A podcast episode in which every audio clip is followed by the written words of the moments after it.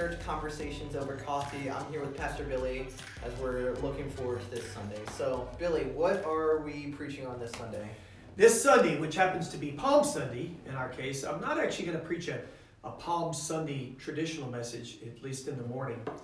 Uh, I want to bring a message out of the little tiny book uh, of the Old Testament book of Habakkuk, the, what we call a minor prophet uh, Habakkuk, and it's going to focus on the end of the book.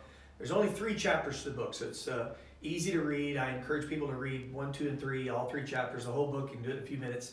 But that's what we're going to focus in on at the very end of the book of Habakkuk uh, for this coming Sunday morning. It's awesome. a great message. So Habakkuk's one of those books that you usually forget about because it is mm-hmm. so small. It's in the minor prophets, like you mentioned, hard to remember to read there. Right. Uh, why are we preaching on that right now? I've been struck in, in recent days as I read my Bible, uh, read a lot of Old Testament, New Testament, and I've been reading through the prophets just on my own anyway. But all of a sudden, it's it's come to life for me in a whole new way. What the prophets were speaking about. Most of the time we, we read these prophetic books of the old and we, we think, you know, I don't understand anything what's going on here. And it, it's sometimes helpful to have, uh, you know, Bible study books. Uh, mm-hmm. You know, they have some little extra notes in the bottom to tell you when, where, what's going on.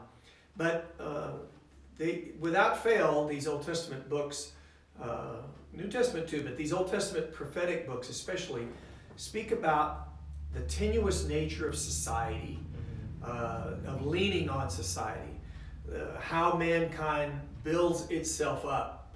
And this was true hundreds of years. Habakkuk is 600 years before Christ. But it was true then, it's absolutely true now, it's true of all time periods. How we build up our confidence in our world and in our mm-hmm. abilities and in our society until literally it all starts to crumble.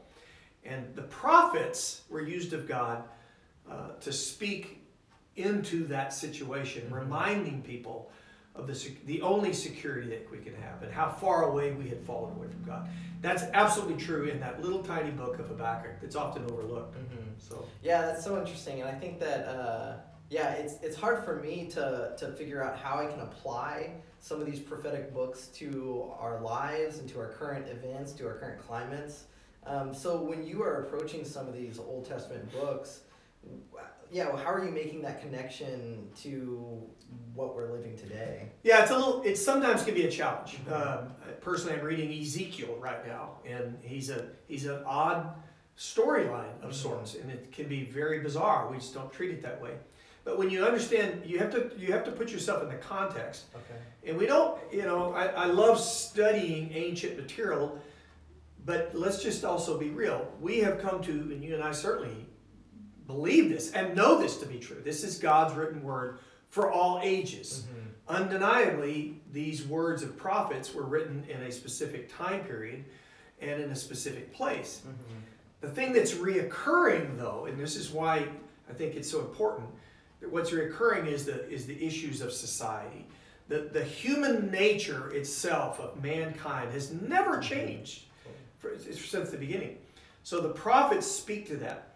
I would encourage us always when we're reading books like this, though, to again put that little commentary mm-hmm. out there, a little bit of a side note if you want to read it. It, it, it. It's very helpful to understand the context of that.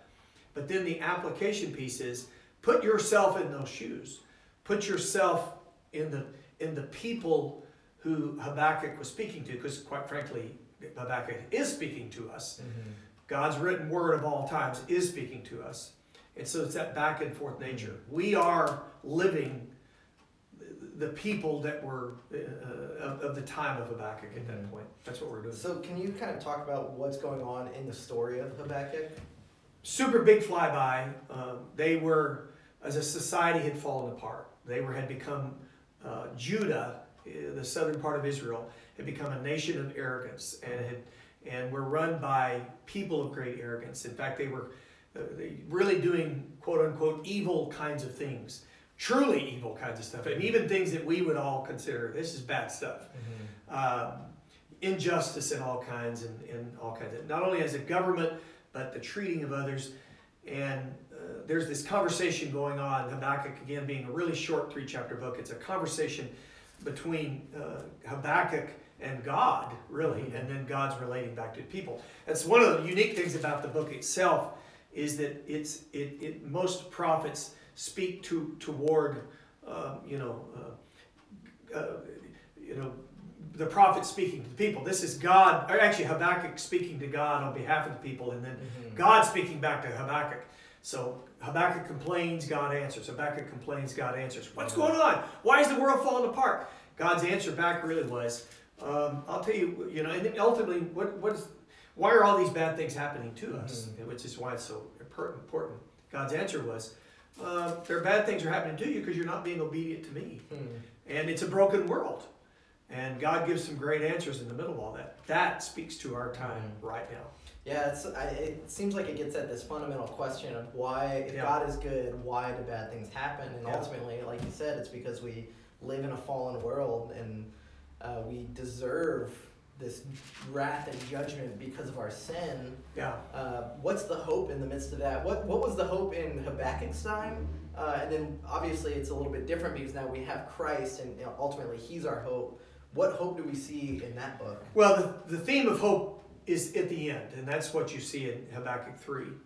And that's why when you read it, it's, it's a short read, but uh, the, you are correct. We have an answer in Christ. But the, the story of Christ is actually even in Habakkuk, in the sense, in very much the sense of the only hope that we have is in the answer that God's provided.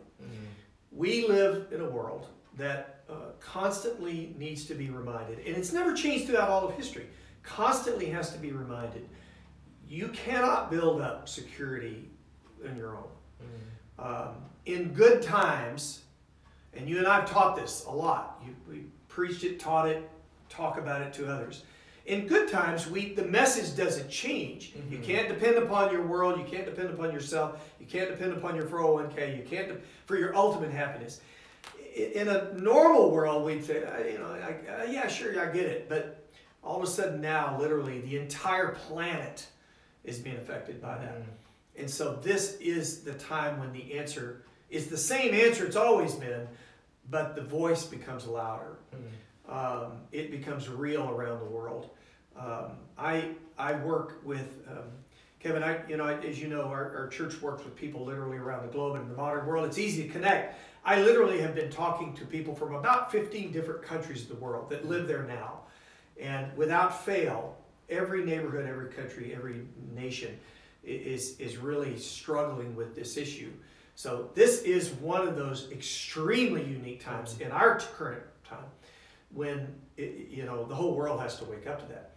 Now I'm also I, I, I want this problem to be solved. I want the pandemic to be fixed. I of course I do. I want a solution. I want life to be normal.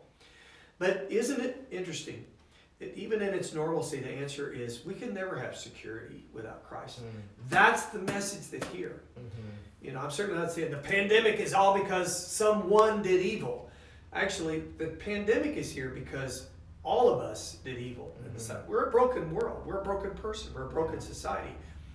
And I, we have solutions to some things, but we don't have solutions to the ultimate anyway. The only solution is in Christ, and that's the message of Habakkuk. So it seems like in order for uh, someone who's going to be listening to this sermon on Sunday to prepare, they need to not only read the passages beforehand, read the, the whole Yeah. book in this case because it's only three chapters, but really we need to ask ourselves where are we putting our foundation in? Yep. Yep. What are we putting our trust in? Is it in our job? Is it in our family? Is it in our friends? Or is it ultimately in Christ? Yeah. And take a, a good look at their own lives. Yeah, and that's that third chapter. That's that's the ultimate of prayer. It's Habakkuk's prayer, and that's how it answers it. Awesome. Well, thanks, Billy. Thanks for uh, doing this. I'm excited to see what you have for us on Sunday and how we can apply it to our lives. So, and and uh, thank you for watching along with us. Uh, you can watch our Sunday live stream service at our website at lifewayconnect.com. We would love to hear from you there. Uh, we'd love to hear from you about this. What questions do you have as uh, we look into this passage on Sunday? Feel free to let us know or send us uh, an email or connect with us on any of our social Right, 10 a.m. Sunday morning. 10 a.m. Sunday morning. Is the we'll live preaching on lifewayconnect.com. You can find the live stream there. Awesome. Thanks, everybody.